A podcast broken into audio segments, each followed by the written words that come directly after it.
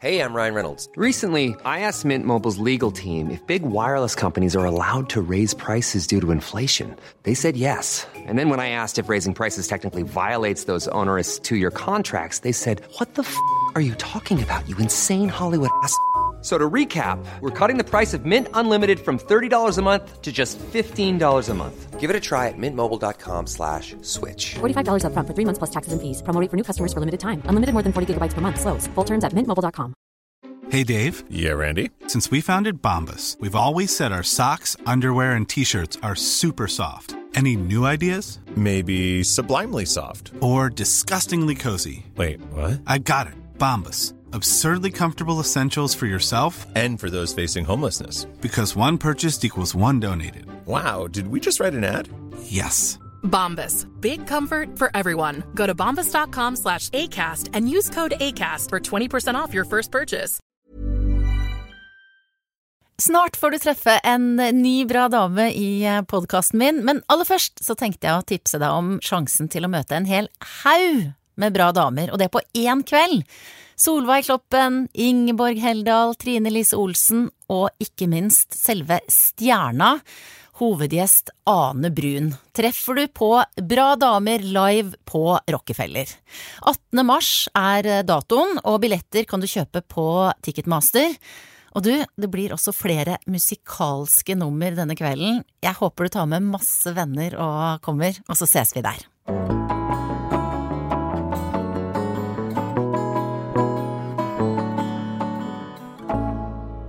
Dette her er podkasten Bra damer. Guri Solberg heter jeg. Og jeg pleier ofte å begynne denne podkasten med å si her sitter jeg i mitt, og så forteller jeg litt om hvordan det ser ut rundt meg i podkaststudio.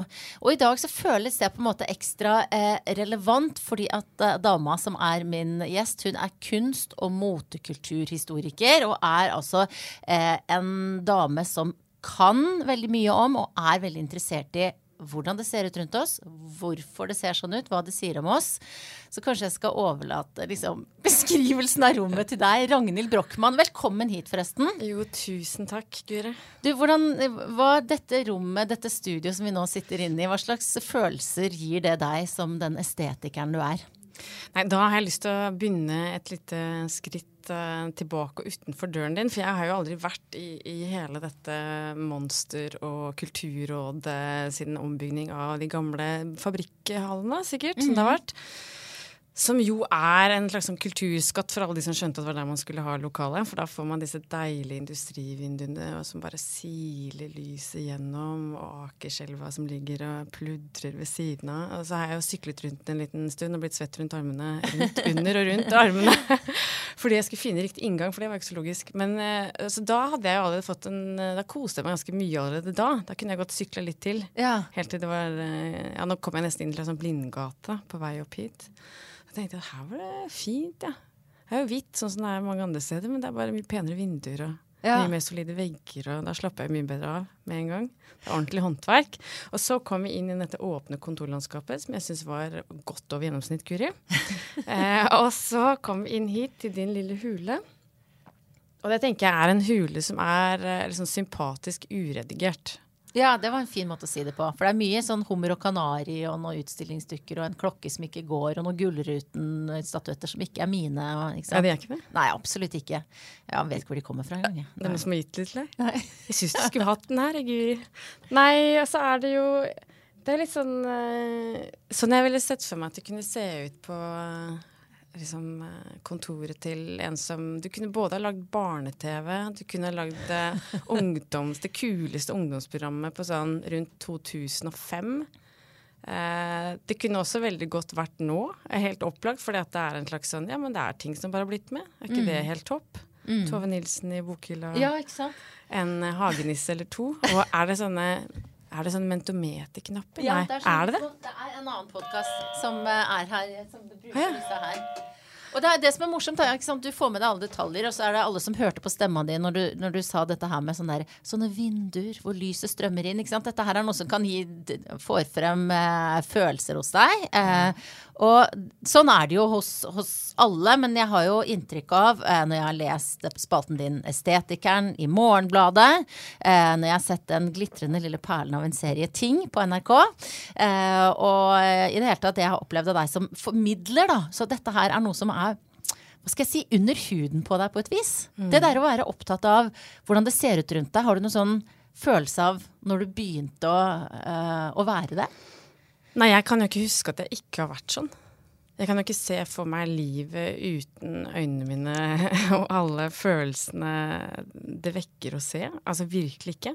Jeg kan ikke huske Jeg kan ikke huske jeg har vært likegyldig til én eneste ting eh, så lenge jeg har levd, og ikke føle sterkt og mye. Og det er jo bare liksom alt fra å være barn og være på besøk hos denne bestevenninna mi. Det er en sånn episode som jeg har trukket fram i, i f.eks. Sommer i P2 som jeg hadde, som er veldig sånn Et veldig sterkt minne er å være i et nybygd hus. Det er nesten ikke møbler ennå. Det er nytt linoleum på gulvet. Det er en sånn tapet eh, med noe syntet og noe sånne det er sånn som ser ut som et slags sånn fiskebensmønster, med sånne små nupper på. Eh, grått og litt sånn blått. Eh, et vindu uten sprosser. Altså, det er bare helt tomt. Og da får jeg altså så dårlig stemning.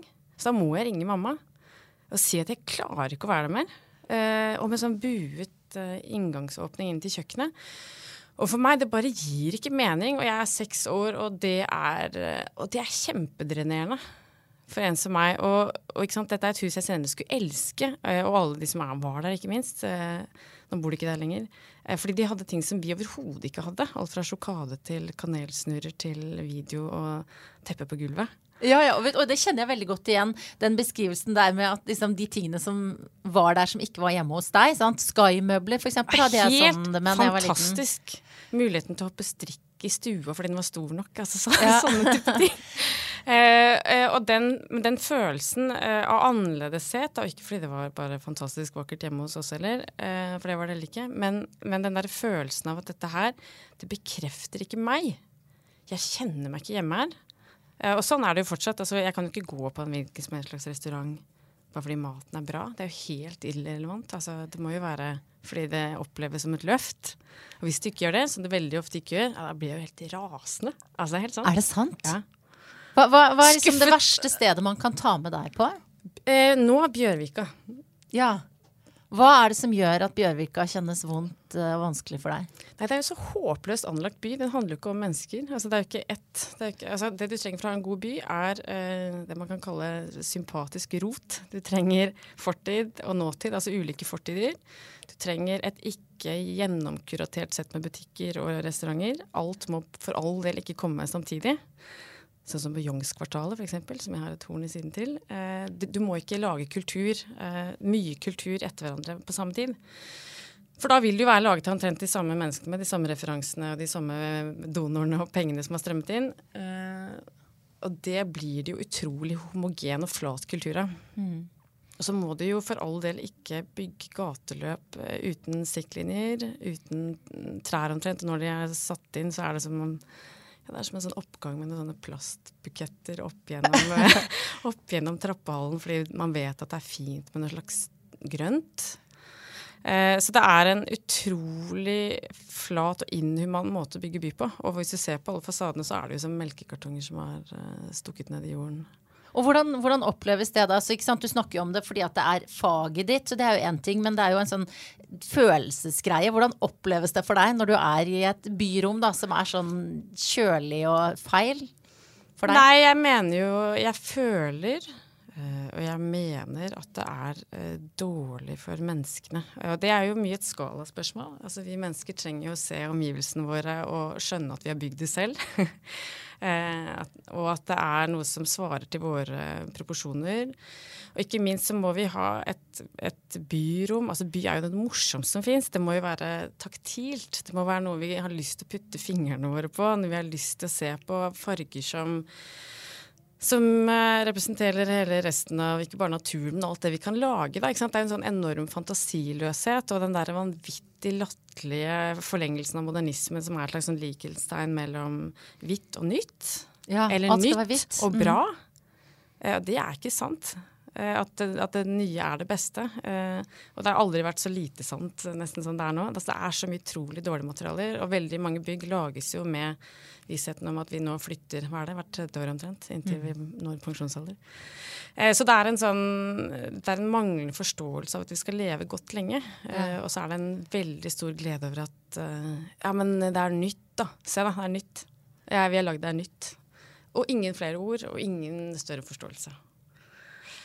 Og da får jeg helt vondt i hjertet mitt, for da tenker jeg altså Oslo som er en så gøyal by, og den er jo gøyal fordi den er så rotete. Men det er jo så grusomt at alt det nye vi gjør når vi liksom skal bli den nye, moderne kulturbyen, så bare spenner vi musklene så de popper ut av lykratrøya. Så er det bare hvit hud med nupper under. Det er ikke noe, det er ikke Og for et bilde! Ja. Ja. Nei, det er bare Det er så dårlig gjort mot oss alle sammen, og så snakker vi så lite om det. Du sier du kan ikke huske at du ikke har vært opptatt av hvordan det ser ut rundt deg. Eh, Du hadde den opplevelsen som seksåring. Når var det du eh, skjønte at du ville ha eh, dette med hvordan ting ser ut? Design, mote, kunst. Ha det som jobb? Nei, altså um, På en måte så øh, jeg, Altså En ting som er veldig sånn typisk for meg, tror jeg, det er jo at det, sånn som dette her har jeg alltid vært. Altså sånn Min beste lek da jeg var liten, hvis vi skulle på eh, busstur med koret, f.eks. Jeg skulle kjøre fra Brøttum, den lille bygda på Hedmarkssida eh, av Lillehammer hvor jeg vokste opp, så pleide jeg å sitte og peke på alle husene, sier mamma. Eh, og si hvilke hus som var fine og hvilke som var stygge, og hvorfor det og sånn. Eh, og sitte og sant, se, forklare, se, forklare, se, forklare, forstå, forklare. Ja. Og fryde meg. Eller eksempel sitte med ja, En av mine favorittbøker er en sånn uh, stilkavalkade som, hvor det er klippet ut sånne små folk fra kunsthistorien. Så pleide jeg å sitte og leke med en av bestene mine, eh, Thea. Hvem ville du vært? Hvem ville du vært? Sånn eller sånn kjole? Hvis du skulle vært mann, da? Hvem ville du vært da? Liksom, sånn hatt, der ville det vært bra. Så det her har jo liksom vært basisen for sånn jeg har tenkt og sett og levd. på en måte. Men jeg trodde jo veldig lenge at jeg ville bli kostymedesigner fordi ja, både fordi det var klær aller mest. Det var liksom hus og klær aller, aller mest. Det var alt, men mest det. Og så var det jo noe med at jeg jo alltid har tegna eh, ekstremt mye. Det har jo handlet om å lage. Jeg trodde jeg skulle lage det og ikke tenke det. Og ikke snakke om det, paradoksalt nok, fra en hilsen pratmakeren meg. Ja, hva kunne et vanlig antrekk være for deg en, eh, en, en skoledag siden du var eh, 15, da? Nei, 15, da begynner jeg kanskje å bli litt er jeg kanskje litt mer Nei, vent, altså jeg, jeg, jeg vil si jeg er på mitt frieste og kanskje villeste rundt sånn 10-11. Å, herlig. Da har jeg min første Uno-fase. Eller har jeg min Uno-fase og sånn én øredobb. Som en sånn hvilken som helst eh, kulturtante på Ja. den tiden. Ja, ja, ja. Så da har jeg liksom den fasen med sånn derre sjal rundt halsen som er snurra vet, sånn én gang rundt med sånne lange spisser. Og en jeg hadde laget av myrull. Som hun i Uno-butikken syntes var så fin. At hun ville at jeg skulle lage en til henne. Også et stolt, et stolt øyeblikk for meg. Eh, og da Ja, da, jeg, da var jeg på mitt mest eh, sprø. Da kunne jeg ha en sånn liten flylue. Det er en sånn underlue som man hadde under flyhjelmen i gamle dager. Så hadde jeg først den. Så hadde jeg en stor, eh, en stor ullgenser. Og så hadde jeg noen slags nikkers. Mammas gamle skistrømper, mammas gamle fjellsko. Skjerf som bestemoren min hadde strikka. Kjempestore votter. Eh, og jeg var jo ikke sant, jeg var tidlig utviklet barn. Jeg var, så, jeg var jo nesten større enn jeg var nå. Ja. Var nå, er nå. 1,64 skikkelig diger, på en måte. For, ja, for det å være et barn, da. Kan jeg tenke når jeg ser bilder av meg selv nå. Men den, den friheten der til å kle deg med nikkers og egenlaget myrulløredobb og sånn, det er jo en veldig, sånn, det er en veldig styrke i det, da. Ja, ja. Eh, hva, I hvor stor grad var du liksom eh, eh, Sneik usikkerheten seg inn på noen vis? Nei, ikke, jeg tror usikkerheten snek seg ikke inn der. Altså, jeg tror jo at jeg Jeg var jo ikke med i kulegjengen. Det kom jo ikke som en overraskelse nå, på en måte. Med mindre Brøttum var jo sånn derre myrullland. Men eh, Nei, jeg, som alle barn, tror jeg, skulle jo titt og ofte ønske at jeg var med i kulegjengen. Eh, og det var jeg jo ikke. For jeg var jo for spesiell for kulegjengen, kan du si. Og dessuten så var det noe med at Det er jo noe med tror jeg, å være et barn som ikke har liksom gutter eh, og drama. Altså sånn hva slags eh, hva slags hormonelt drama kan du liksom få opp i, i klasserommet? Det var ikke det jeg var mest interessert i. Det er ikke noe bra, tror jeg, hvis du vil bli pop og styre og stelle. Du, altså, det er jo ikke noe tvil om når du, når du snakker om uh, enten det er uh, huset til venninna di da du, var liten, eller uh, estetikk generelt, altså at du, har en intellektuell tilnærming til det. For deg så er det fag. Samtidig så er det jo eh, mange eh, som kan se på det eh, å være opptatt av mote og estetikk da, som en sånn overfladiskhet. Det kan være et sånt eh, fagfelt eller område eller interesseområde som er litt sånn tullete og uviktig. Eh, I hvor stor grad har du møtt den type oppfatninger på din vei? Nei, overhodet ikke, vil jeg si. Så herlig! Men det er jo bare fordi Når Nå skal jeg passe meg for å skryte her, men når Nei, jeg ikke gidd. Når jeg, nei, men når jeg, jeg tenker Når jeg kommer og forteller om noe jeg syns er viktig, eh, om det handler om hvordan byen ser ut, eller eh, hvor jævlig boliga er, eller hvor eh, lite intelligent eh, reklamekampanjen deres er skrudd sammen, f.eks. Eh, så for det første så er det jo sånn at altså, det blanke bare faktum er jo at hele, hele verden er utgjort, eh, laget av våre ting. Eh, husene vi bor i, senga vi sover i, glasset vi drikker av om morgenen. Altså alt er ting, alt er materiell menneskeskapt kultur så godt som. Eh, og det betyr jo at alt er vesentlig. Alt er laget av oss for en grunn. Eh, noen ganger med dårlig motivasjon og dårligere materialer enn andre. Men, men dette er vår verden, og det er yderst eh, meningsfullt og, og ikke det stikk motsatte. Den store det store uh, og fordummende som har skjedd i vår tid, er jo at idet vi får vanvittig mange ting, uh, ekstremt stor kjøpekraft, uh, en selvfølge rundt det, så forsvinner jo også verdien vi tilskriver de enkelte tingene. Det er ikke sånn at vi lenger flytter med en kiste med de koppene og karen vi har, og de to stakkene vi eier i livet. Så da mister vi jo veldig mye av den verdien. Vi mister jo også evnen til å ta vare på det på den måten, og vi glemmer at det har en eh, verdi som har alt med oss å gjøre. Og med samfunnet hvor vi har skaffet oss dette, og som har laget dette å gjøre. Eh, så, så det er jo vår egen skyld i liksom supermaterialismens og superturbokapitalismens tid at, at vi har blitt sånn og tenker sånn. Eh, og med enda mer spesifikt med mote, så er det jo en Det er jo ingen felt som er så belagt med fordommer som mote. Og, og det er det mange gode grunner til, og det har jo mest å gjøre med at mennene altså Det vil liksom bikke fra 1700-tallet inn i 1800-tallet. Så blir jo den moderne monsterdrakten født. Liksom dressen ikke helt sånn som vi kjenner, men ganske lik. Eh, flere og flere menn får stemmerett. Flere og flere rir fra landstedet sitt til byen, eh, fra landet og inn til byen. Der er de effektive, viktige, rasjonelle menn. Eh, samfunnet blir veldig åpent for dem, mens kvinner de trekkes jo mer og mer ut av samfunnet. Eh, jo mer de har mulighet til å skaffe seg arbeid, eh, jo mindre behøver kvinner å jobbe. Eh, ikke for mange, selvfølgelig, men for flere og flere. Så eh, 1800-tallet som vi tenker på som den moderne tidsalderen hvor alt skjer, eh, er på mange måter holder samfunnet på å bli mer og mer gammeldags. Og mote det blir mer og mer en ting kvinner gjør. Eh, som mennene vil at kvinnene skal gjøre, ifølge historien. Altså pyntedokker, trofékoner. Um, og det er jo et narrativ som heller ikke stemmer. Altså Menn pynter seg helt vilt. Ikke sant? Dandyen er det mest uh, seksuelt ladede motedyret som verden noen gang har født. Men det ser ikke sånn ut, og det fortelles ikke sånn. Så når vi har kommet langt inn på 1900-tallet, så, så, er det fortsatt nesten bare menn som er motedesignere, som sitter på toppen av motesystemene. Eh, som eier og driver den, den, estetiske industrien, men vi snakker om det som et kvinnefenomen. Som en overfladisk, triviell, fordummende, banal, fjollete lyst. Istedenfor at det er en ekstrem multimilliardindustri med, med silke og bomull og handel og et et formspråk og en kultur og noen pengesekker som ikke ligner noe annet i verden. Eh, så, så, men, men vi koder det feminint. Eh, og vi sier at det er eh, en latterlig ting å gjøre, noe som kvinner gjør når de ikke har noe bedre å foreta seg.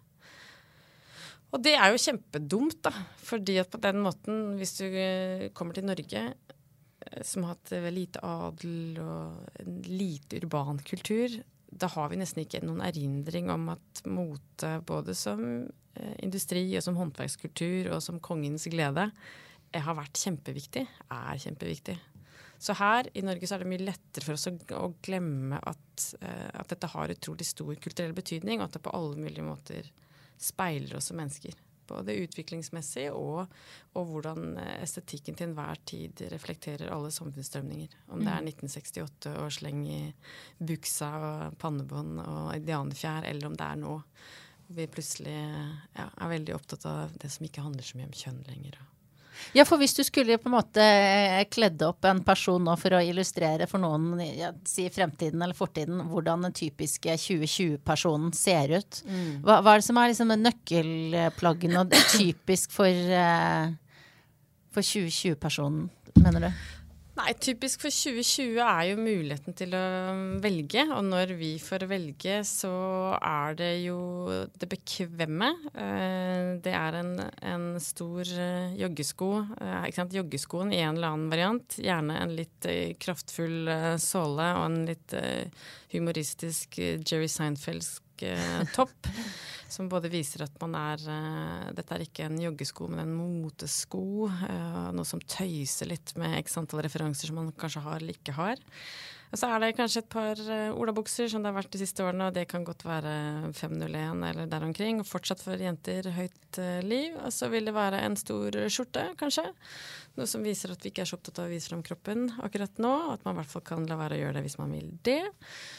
Og så er det kanskje en eh, blazer som eh, dessverre ikke er sydd i Italia som min, for å si det sånn. Eh, men eh, men eh, som kommer fra weekday, og da vil man se at den er litt rett og litt sånn ja, Den har ikke kostet så mye å sette den sammen, men den er fin likevel. Og det er ull, og kanskje er den beige, f.eks. Og så er det fortsatt et slags sånn bandolær rumpetaske på over skuldra, fordi det er praktisk å bære tett inntil kroppen på den måten. Men hvis du ja, kanskje en sånn over skuldra, og eller en ryggsekk av merket Hersel eller uh, Fjellreven eller eh, noe i den leia der. Og så er det en Kanskje en smårylte boblejakke, for det er så utrolig deilig med sånn lett jakke bare mellom og under, liksom. Eh, og så en stor kåpe utapå der igjen, eh, vil jeg tenke. Og tynne gulløreringer, litt sånn som både du og jeg. Ja, ja, ja. Vi er, her er vi veldig typiske. Ja, Ja, her er vi ja, ja. veldig typiske. Så um, Ja, så noe sånt.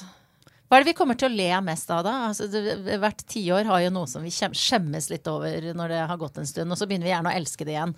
Men hva er, bør vi bli mest flau over? Nei, jeg tror akkurat det samme. Altså det som er så herlig med å, å, å tro at eh, liksom, fortiden, den latterlige fortiden er tilbakelagt når vi har bikka enda et nytt tiår, er jo sånn herregud, de store, stygge joggeskoene. Herregud, den der rumpetaska på skrå ikke sant, vil jo bli like latterlig som den som var rundt livet. Og nå begynner jo folk, de som er litt kulere enn de andre, begynner jo bare å sette den rundt livet igjen. ikke sant? Så det her er det jo bare å Her går vi jo, vi løper jo rundt i hamsterhjulet med full, full fres. Du, altså, det er så gøy å høre på deg når du snakker om mote. For det er som med deg, som, altså, folk som kan mye, eh, og som har en sånn formidlingsglede, det er bare Det er noe av det beste jeg vet. Eh, og det er jo Guri. Ja, men det er helt Det er så gøy. Og, og det må jo bare så På et eller annet tidspunkt, ikke sant, du kunne ha designa kostymer, du kunne ha ikke sant, vært mange ting, men, men jeg har forstått det sånn at det der formidling Du skjønte at du likte det å formidle, at du ville gjøre det? Eller har det bare blitt sånn? Nei, det tok jo litt lengre tid, for jeg tror at jeg Du kan jo tenke at jeg har vært ganske lik å prate med alltid. Altså det tror jeg Kanskje ikke at jeg var akkurat maken da jeg var sju år, men, men litt, da, ifølge min mor og far. Så var det på en måte Så sitter du og snakker med en slags en ganske eh, god representant for meg sjøl, uansett alder. på en måte. Så jeg har jo alltid elsket å prate om det og dele det. Og, ikke sant? og jeg mener jo sånn når du spør meg om pleier du ikke Er ikke folk liksom fordomsfulle? Jeg tenker jo at man kan snakke med alt om alt med alle, ja, nesten. Og det er sikkert fordi jeg har så dette høye indre trykk og mener at nå, nå blir det jo så gøy når vi skal snakke om dette her, og alle kan være med. Det er det som er så bra med visuell kultur. Alle Ja. har jo sett det meste, om enn ikke på den måten, så alle kan jo være med. Det er en veldig sånn inkluderende eh, samtaleutgangspunkt. Men jeg tror at eh, etter at jeg var ferdig på KIO, så sluttet jeg jo der. Altså jeg sluttet etter ett år eh, og tenkte at jeg kan jo ikke, kan ikke, jeg kan ikke være sånn praktiker på den måten. Og da begynte jeg på estetikk på Blindern, som er en sånn tverrfaglig studie med sånn kunsthistorie og estetikk på Midtnern. Og da tenkte jeg jo Da var det jo ikke formidlingstanken som lå mitt hjerte nærmest. Da var det jo å lære alt. Altså eie kunnskapen. Jeg tror jeg er veldig sånn grådig type. Jeg vil, og jeg vil ha det på ordentlig. Det er liksom den skole, skolebarnet som kommer inn i jeg vil jo jeg vil vite hva som står da, i alle disse bøkene. Og vite at det jeg tror er sant, på en slags måte. Så da syns jeg det var helt Altså, jeg var på altså, en sånn akademisk high. Liksom det første, altså, jeg, bare, jeg vet ikke om jeg har gått, vært på Blindern, eller gått, tatt fag på Blindern, men det er liksom ikke sant, Det er høst som jeg elsker. Det er høst. Jeg har på meg et eller annet jeg syns er helt topp. Liksom noe plissé-skjørt, liksom, eller noe, noen høye hæler eh, liksom fra en eller annen loppemarked. Og jeg bare tenker, å, liksom Bøkene under armen og helt sånn eh, vet ikke, et slags sånn Berkeley-romantikk eller et eller annet i den duren. Og tenker at, og vinden bare blåser i håret. Nå skal jeg tenke, nå skal jeg til biblioteket. Og jeg syns det er helt fantastisk. Så der, de tre årene, de første tre årene så føler jeg meg jo helt oppfylt av å skjønne det systemet. Og sitte bare med bøkene. Altså jeg, jeg for eksempel har et minne Jeg er så inni bøkene, jeg kan ikke dra hjem og lage suppe. Så jeg sitter og har sånn pose med sånn frosne erter. Så tenker jeg men er ikke erter ganske Er ikke de forkokte? Er ikke de ganske gode? At jeg bare åpner den posen og sitter og spiser sånne frosne erter, for jeg bare føler at uh, boka jeg leser, er så utrolig spennende. Og jeg får sikkert forferdelig vondt i magen etterpå. Men så da, da har jeg liksom Jeg er innom sånn her jeg Skulle jeg rukket Radio Nova eller noe sånt, men det har jeg liksom ikke tid til da, føler jeg. Og så går det tre år, og så er det bare helt fantastisk. Og på slutten av de tre årene så finner jeg ut at mote er jo en stor akademisk disiplin, og her er kan det være plass til meg, og det er jo kjempegøy, og det er det ingen som driver med, og, og sånn. Men da plutselig det, Så kommer det året som er mitt første liksom, litt tunge år. For da skjønner jeg at det er et eller annet som mangler. Uh, og det er et liksom sånn, helt sånn tradisjonelt drittår. Eh, for da da, sant, da flytter jeg fra bestevenninna mi, det er jo én ting. Og så bor jeg på et annet sted i byen. Og så er det bare Plutselig så gir det ikke seg selv lenger. Og det er jo sikkert mange som har opplevd det i løpet av utdanning. At, at det plutselig er en slags sånn eh, At det ikke er selvsagt. Og jeg er jo vant til å føle utrolig sterk glede over, over det jeg gjør, da. Eh, og, og, og, og, være velsigna med en slags eh, Ja, det er en selvfølgelighet der. Og at det er åpenbart at det er dette som er veien, og sånn skal det være. Og så plutselig så mangler det litt. Jeg tar noen fag jeg ikke syns er noe morsomme. Jeg syns ikke Blindern har den samme Soria Moriaske gullglansen i det fjerne lenger. Eh, og det er et skikkelig dårlig år. Og det året, da begynner jeg å skjønne at eh, burde ikke jeg gjøre noe med radio, f.eks.? Burde jeg ikke Burde jeg ikke skrive da, kanskje, egentlig? Og samtidig så er det litt sånn eh, Det, det virker jo veldig rart nå, men jeg, jeg skjønte ikke det ennå, at det der å, eh, å sitte med hele fortellingen rundt, er det, det er det aller mest tilfredsstillende. Men det hadde jeg bare så vidt begynt å skjønne.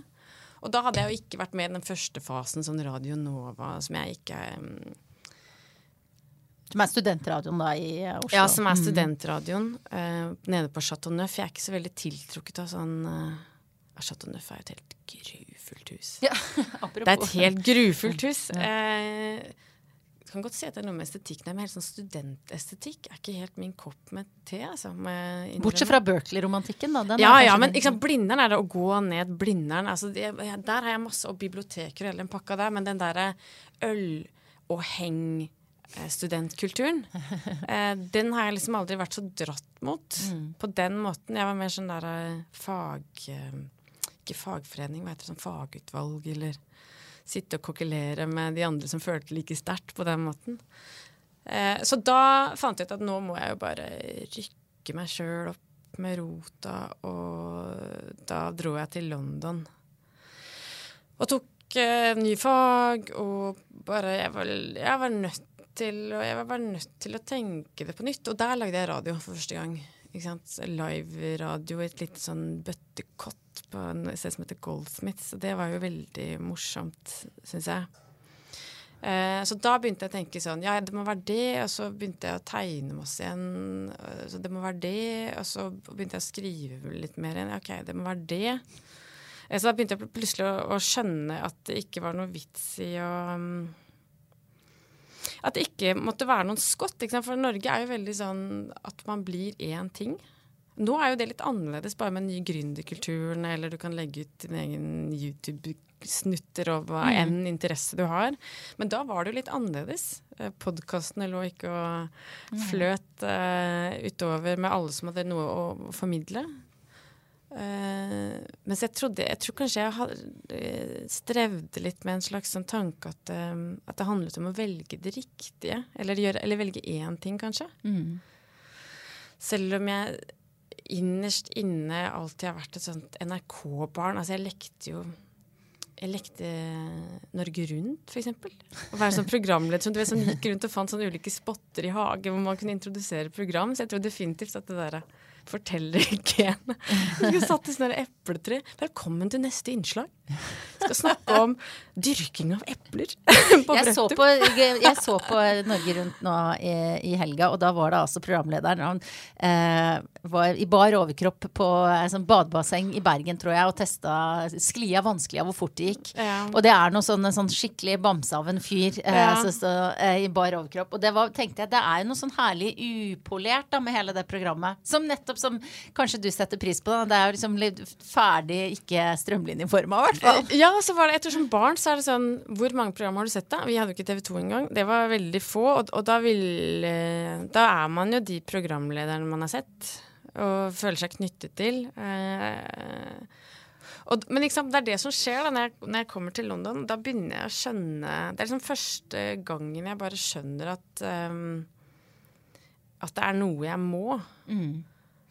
Og så er det noe med å bare erkjenne at det er en Hva er, der, hva er det der scenebehovet? Eller hva er det fortellerbehovet? For jeg var jo eh, motsatt av hva man kanskje skulle tro, et veldig sjenert barn. Ikke sånn med tanke på å rekke opp hånda i klassa sjenert, men, men sånn ikke tør å spørre om russekort-sjenert. Eh, det å, å elske scene, eksempel, var også noe jeg liksom skjønte i sjette klasse.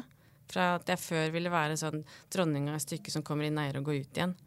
Fordi jeg bare var veldig usikker på om, jeg skulle gjøre det, på en måte. Så, så det der med å vrenge eh, Å vrenge meg helt ut på den andre siden, det, det krevde vel noen slags tanker, da. Eller skjønne at det der indre trykket måtte ha um, Jeg trengte jo en hel masse ventiler, mens jeg trodde at bare den derre enorme interessen, prate med folk, var nok. Og så plutselig så skjønte jeg at det ikke var det lenger.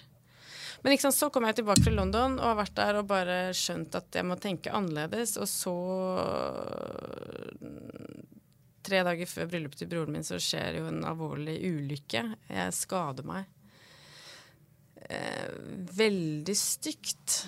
Eh, jeg skal klatre over et gjerde. Det er sankthansaften. Helt Jeg ville gjort det igjen. Det var ikke noe tull to øl, liksom. Det, er ikke noe, det, var ingen fylle, det var ikke engang et fyllekalas. Og så faller jeg rett på hodet i asfalten og får kraniebrudd og hjerneblødning. Og da eh, er vi jo over i livets neste fase. Uten at jeg vet det da, men da Det skal jo bli inngangen til å ikke gjøre noe av det jeg måtte gjøre, og på en måte begynne å gjøre alt allikevel. Fordi at det å Ja.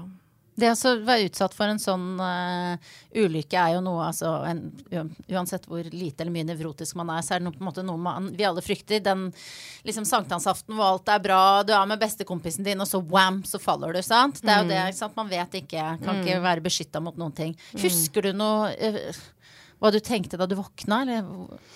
Nei, jeg husker Altså, jeg våkner jo opp Det er eh, da jeg er blitt eh, dette her skjedde på Lillehammer. Da kommer eh, Da ble det lagt narkose, eh, fly til Ullevål fordi at det ikke er noen nevrologisk avdeling på Lillehammer lenger. Altså Bare for å si noe om sånn regionspolitikk rundt, rundt sykehusdrift. Det er veldig dumt hvis det skulle skje noe alvorlig, for da må man jo drenere da, ikke sant? hvis det blør fryktelig. Så kom jeg til, Lille, til Ullevål, og når jeg våkner opp, så står jo Da husker jeg, da står hele familien min rundt meg. Eh, de, litt som en slags sånn tåkedis. Jeg har jo masse morfin eh, i kroppen, så jeg husker jo det faktisk som en veldig Jeg vil ikke akkurat si kanskje positiv, men, men jeg husker ikke at jeg var redd. Jeg husker at jeg ikke skjønte hvor jeg var, det husker jeg. Men jeg, husker, jeg var ikke redd. Og ikke bekymret. Og Det har sikkert veldig mye med mm, morfin å gjøre. men eh, men det, det føles bare som en filmscene. Ja. Og det neste jeg husker, er at det første jeg fikk å spise, var en liten eh, rits med smør på. Og jeg husker jeg tenkte at det var veldig underlig ting å få som mat. og, så, og, så, er det bare liksom dis de første dagene, så skjønner jeg jo at bryllupet har vært, og at eh, Eh, at alt har skjedd, på en måte. Men da, skal, da, aner jeg jo ikke hvor fryktelig mange år det skal ta. Så jeg er jo ikke Jeg er jo heldigvis ikke så bekymret som type. Så jeg bekymrer meg ikke så mye for meg selv når jeg ligger der. Men det er jo da så alle som kan se deg nå, oppleve deg nå, ser jo at denne historien har en lykkelig slutt, heldigvis. Ja. Eh, men som du sier, du går jo da inn i noe sånn som ni-ti år hvor dette her er på en måte din din bør å bære, da. Mm. Uh, hvordan, altså når har du beskrevet dette her indre trykket og formidlingsgleden og alt Mm. du kan, hvordan er, var det å kjenne på at uh, det var noe fysisk som stoppa deg? Nei, det var jo helt jævlig. Uh, og så er det noe med at jeg tror for alle mennesker som Altså det, det å oppleve en ulykke er, eller bare få en alvorlig diagnose, det er eh, vanskelig. Og så er det vanskelig, for alle som ikke har opplevd det, så er det vanskeligst det der med at eh, det er veldig få leger, liksom uansett hva som skjer med deg, tror jeg, som kan fortelle hva slags eh, handlingsforløp som kommer etterpå. Når er det vondt? Eh, hvordan baller én ting på seg blir til noe annet, fordi kroppen nesten alltid fungerer sånn. Eh, når er man mest trist? Eh, veldig ofte ikke akkurat når det er vanskeligst, f.eks., men, men mye rundt omkring og imellom. fordi at eh, føler, For meg i hvert fall så er det jo i særlig de seks årene som var mest intense, jeg hadde veldig mye smerter og ikke var forberedt på det. fordi ingen sa jo Altså på, eh, på Lillehammer, da jeg ble tilbakeført uh, etter at jeg hadde vært på Ullevål en stund, så, så, sa de jo bare at nå kan du slappe av og sove, passe på å sove litt ekstra bra. Uh, hvil tre måneder, og så kan du gjøre akkurat som du vil igjen. Uh, så det var jo helt topp. En topp beskjed. Så da gjorde jeg det og gønna på igjen med masteroppgaven min. og Hadde akkurat flyttet tilbake, og alt var bra. Og så, etter en måned, så skjønner jeg jo at dette her Jeg går jo ikke. Jeg er jo så vanvittig sliten. Jeg får ikke til å lese. Um, det kroppen er ikke som før, og det hadde jo ingen fortalt meg.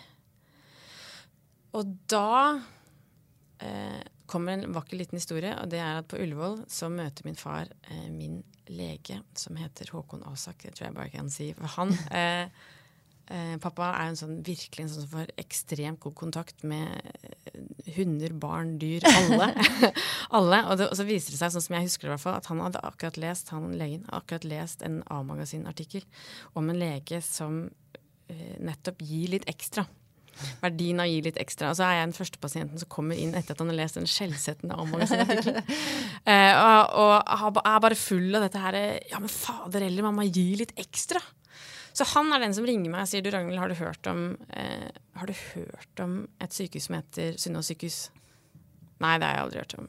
Ok, men det er helt topp. Hvordan føler du deg nå? Nei, ikke noe særlig bra. Nei, det gjør ikke det. Nei, det skjønner jeg kjempegodt. Bla, bla, bla. Det er ikke noe bra med hjerneblødningen i det hele tatt, osv. Så, videre. eh, så han er den som får meg ut dit og skjønner, får meg til å skjønne at det er liksom stedet, og at jeg må tenke helt annerledes. Så Um, så det, det er en ting jeg har lyst til å si. Norsk helsevesen uh, Man kan få litt ymse informasjon, men ære være alle gode krefter, det må jeg virkelig si. Og Sunnaas sykehus, fytti grisen for et uh, fantastisk sted. Det er som en slags sånn folkeskole for voksne. på den avdelingen jeg var på. KRESS, uh, kognitiv rehabiliteringsenhet, Sunnaas sykehus. Men Så for meg tar det det, tar mange, det skal ta veldig mange år, også fordi det baller på seg så utrolig mange ulike smertebilder oppå det som bare er at allmennfunksjonen blir svekka. Så det blir masse, masse nakkesmerter, masse magesmerter. Altså alt det kroppen har liggende av grums, det slår jo ut i full blomst når det blir eh, dårlig. Så, så, det skjer jo på alle mulige måter for meg. Og det, noe av det som er aller verst, det er jo at det er veldig vanskelig å være liksom midlertidig kronisk.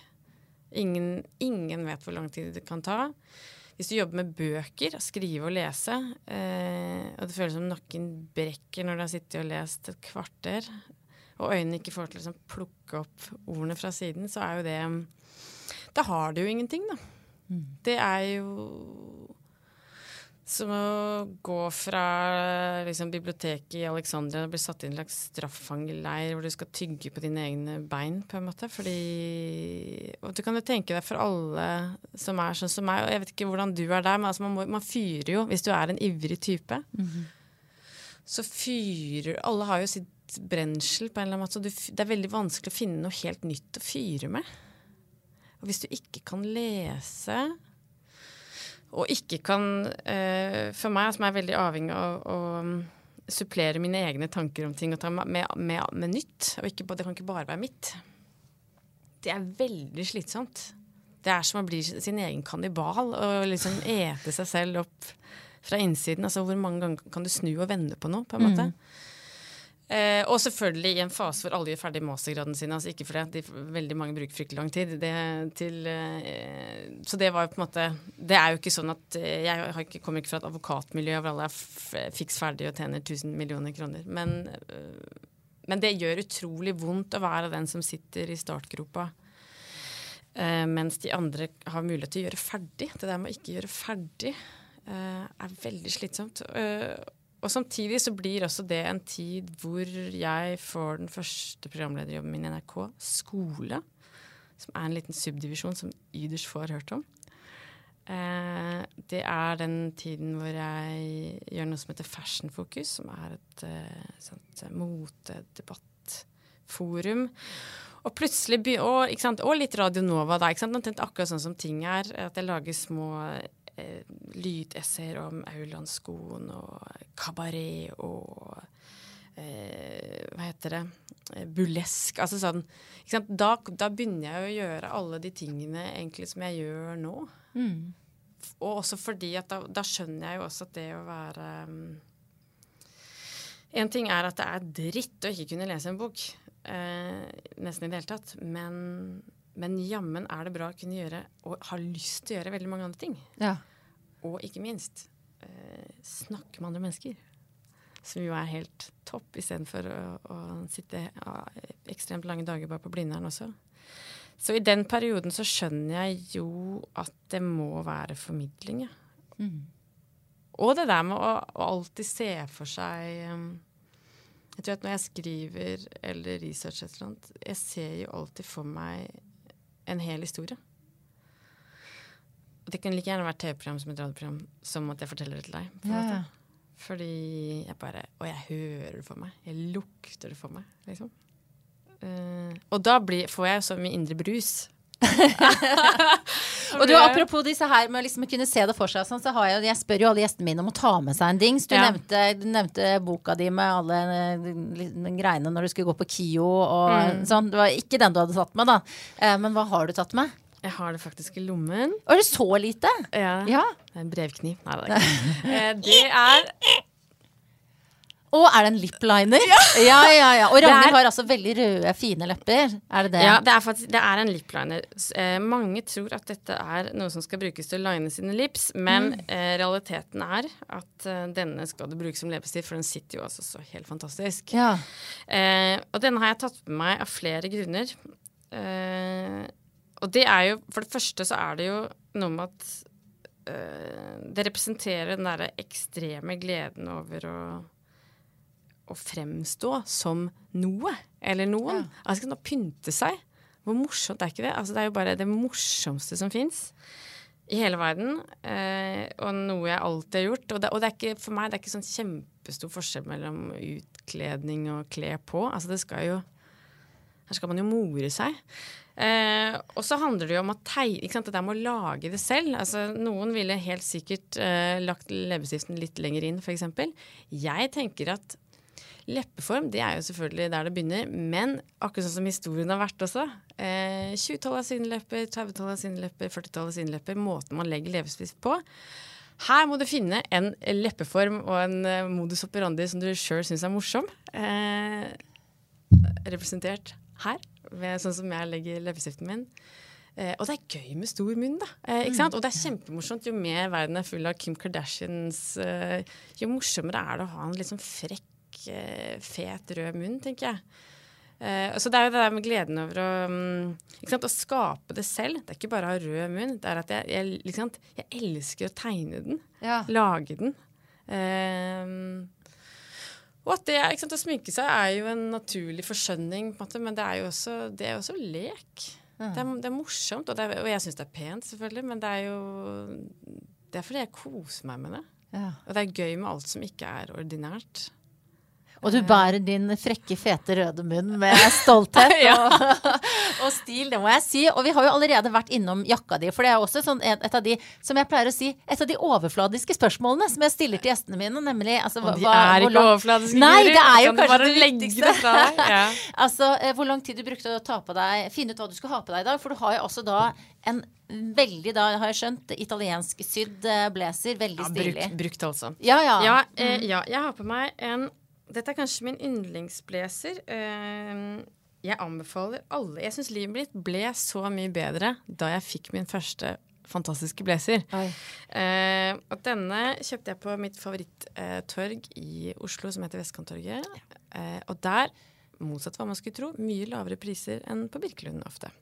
Og folk vet hva de har. Så på midten så finner du unge jenter som selger sine gamle Sara-tasker og ting og tang. Og så rundt der igjen så finner du de eldre damene eh, som har hatt, eller fortsatt har, en god del penger. Og hun som jeg kjøpte denne, hun var veldig morsom. Hun sa sånn ja, du skjønner at jeg har slutta å røyke, så jeg blei så tjukk.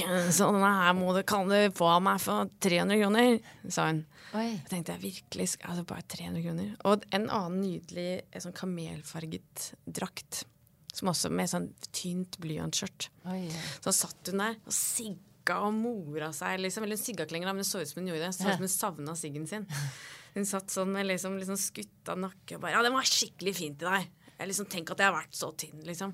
Eh, og det er så gøy med å være på Vestkanttorget, at folk bare ja, Ikke bare har de eid plaggene sine sjøl, men de, de, har jo, de er liksom pratelystne typer. Veldig bra sted for å eh, knuse fordommene du har rundt en del vestkant rundt vestkantfolk. Og husk på at Frogner også er et gammelt kulturstrøk, liksom. Men denne, som er fra merket, jeg tror det er Nino Danieli eller et eller annet sånt. Det høres flott ut. Ja, det høres flott ut. Men eh, den eh, Den er jo så vidunderlig fordi den har liksom myke italienske skuldre.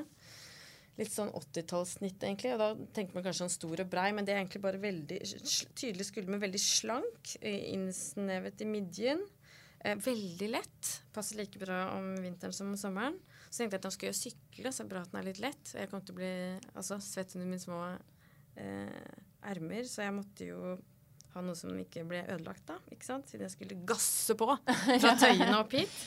Og så har jeg en skjorte som er en herreskjorte fra Old Navy, som jeg kjøpte første gangen jeg var i New York.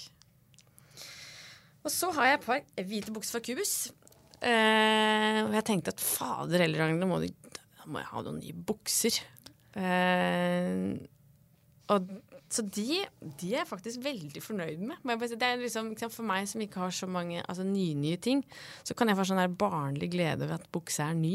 Og hvit til og med. Det føles Hvit, også litt sånn frekt. Ja. Med en liten slags sånn sleng som går til ja, midt på tjukkle... Ja, nedpå tjukkleggen. Og så har jeg på meg et par eh, også italienske sånne høye, ankelhøye, litt sånn eh, mannete Vil du se? eh, Ai, ja, ja. spasersko. Ja. Som jeg har prøvd å kjøpe meg mange ganger, men det er ikke så lett å finne eh, ordentlig karfasong for damer. Det er ofte en eller annen liten sånn finesse da, som gjør at de Enten det verste jeg vet, glidelås på siden, som man aldri, aldri no-no? må kjøpe. Ja, det er no-no. Oh, ja, ok, dette visste jeg ikke. Ja, for ikke sant, skoen er jo funksjonell. Når har den lisser, så er det jo der funksjonen ligger. Det er sånn Ja. det er ment å bli traktert. Du behøver ikke å pynte seg med to ting. Altså, Nei, hvis man ikke er bare- fire år, liksom. Da- Ja, ikke sant? Det er en slags sånn banalisering, eller en sånn barnliggjøring. Mm. Um, du må gjerne ha borrelåssko hvis, hvis, borre, hvis det er borre man gjør. Mm. Men det kan ikke være knytting på sida der igjen, på en måte. Jeg, jeg skjønner den. Ja. Skjønner. Ja, ja. Men eh, nei, så det er eh, Dette er dagens uh, antrekk, kan du si. Som, da to, som da var ganske kjapt for deg å finne fram. Men Ja, vet du hva, det sto mellom to forskjellige ting. Da tenkte jeg sånn Da skulle jeg jo sitte her sammen med deg, og så kom jeg plutselig til å tenke på at du selvfølgelig er sånn som tar bilder, og det er veldig hyggelig, tenkte jeg Og Så så jeg for meg litt sånn Hva kommer hun til å ha på seg, da? da kommer jeg med noen strikkegenser fra uh, nei, og så tenkte jeg sånn uh, Ja Uh, Det er jo Jeg pleier å ha på meg Det er ikke noe forskjell Det er ikke så stor forskjell på hva jeg har på meg til vanlig som hvis jeg skal lede en debatt eller gjøre en sånn type sceneting, egentlig. Men jeg må innrømme at jeg tenker litt ekstra på det da. Så tenkte jeg at dette her er en ganske Det representerer jo meg på en helt rolig og hverdagslig måte. Og særlig det der med å ha en sånn Når du har eh, stor rød munn og langt krølltår, da eh, er det veldig bra å ha en litt sånn maskulin kontrast. Og det tenker jeg også er litt sånn typisk for meg at det er eh, At det må være en god balanse mellom mannlig kvinnelig. Eh, og sånn går jo veldig mange kledd òg, altså. Men det er min eh, Min vanlige form er jo et eller annet som balanserer hverandre. Eh, og man får jo veldig bra fart i skoene liksom, med å ha en, en blazer som, eh, som sitter godt rundt skuldrene.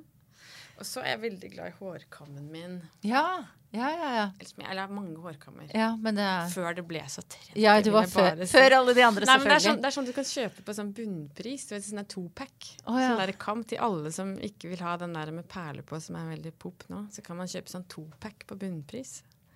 Eller denne som jeg hadde i mitt bryllup, da. Dette er bryllupskammen min, Åh, faktisk. den bringer lykke.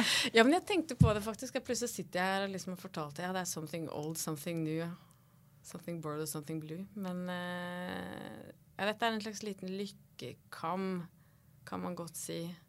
Så det er jo noe med en slags sånn Jeg vet ikke, jeg tenker at jeg ser, jeg ser vel ut som en slags blanding av uh, Som samtiden for øvrig, da. Det er mye 90-tall. I et slags eh, en hårvafs og på siden. Eh, og en stor munn og noe maskulint. Hva spiste du til frokost i dag, da? Jeg spiste Altså, jeg må bare si at jeg er så heldig at jeg har en mann som lager frokost til meg hver eneste morgen. Så da spiste jeg Det er så søtt, for han er jo vegetarianer, så han legger fram en skinkeskive til meg på min tallerken. Jeg Det er kjærleik. ja. Skinke og kjærleik, som vi kaller det. Da, så da spiser jeg brødskiver. Mitt hjemmebakt rundstykke da, uten gluten, kan du tenke deg. Uh, og påleggene som han har satt fram. Jeg drikker masse kaffe. Det er bare helt herlig. Og så tar jeg med meg ofte kaffekoppen inn igjen på badet. Og tegner opp den røde munnen. Og tegner opp den røde munnen, ja. Når hadde du sex sist? I går. Med mannen som tar fram skinke, skinke, Ta- skinke ta til ham. Tar. For du er ny, relativt nygift. Ja, jeg er relativt nygift, ja. Det, kan, vil du si at du fortsatt er i hvetebrødsdagene? Siden du hadde sex i går? Men, ja. ja, mer Altså, vet du hva, jeg er så utrolig lykkelig. Jeg, jeg syns jeg er Altså, jeg er så fryktelig heldig. Uh? Og det er jo noe med uh, Med tanke på alle disse Altså, det har vært Det tok så lang tid.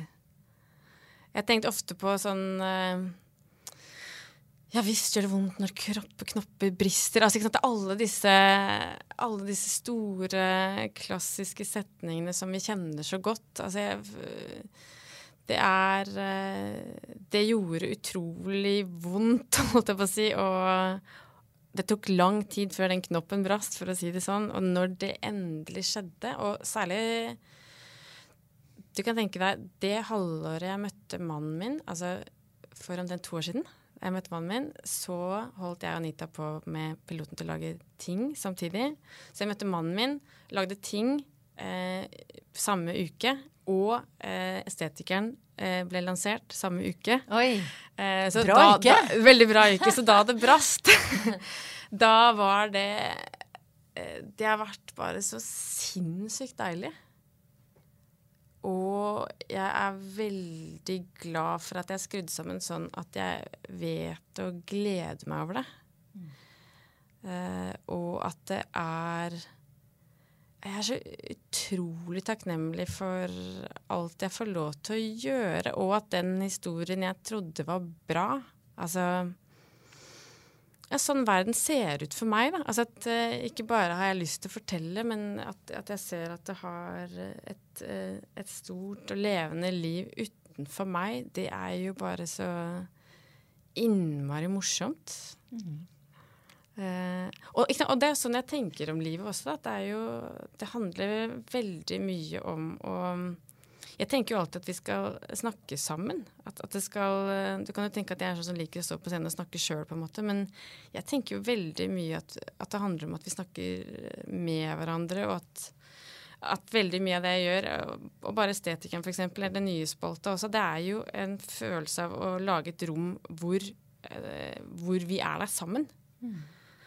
Eh, og da, tilbake til mannen min, så er det også sånn Det handler også veldig mye om å ha laget et ekstremt bra rom å være sammen. Uh, og det er så gøy, da. Så da begynte vi med å danse, sånn som vi ofte gjør. Jeg i morgenkåpa mi, for jeg er bare, han står opp før meg. Ikke sant? Og da danser vi. Uh, for ikke sant? Det, må, det må man jo bare gjøre. Uh, og det må bare få lov til å bruse på. og da tenker jeg sånn Fy fader, så heldig jeg er. Åh, det er så nydelig. Og jeg er så glad for at du kom hit og delte din eh, kunnskap og entusiasme. Det er en så deilig, deilig kombinasjon, de tingene der. Så tusen takk, Ragnhild, for at du ville være med i podkasten min. Tusen takk for det.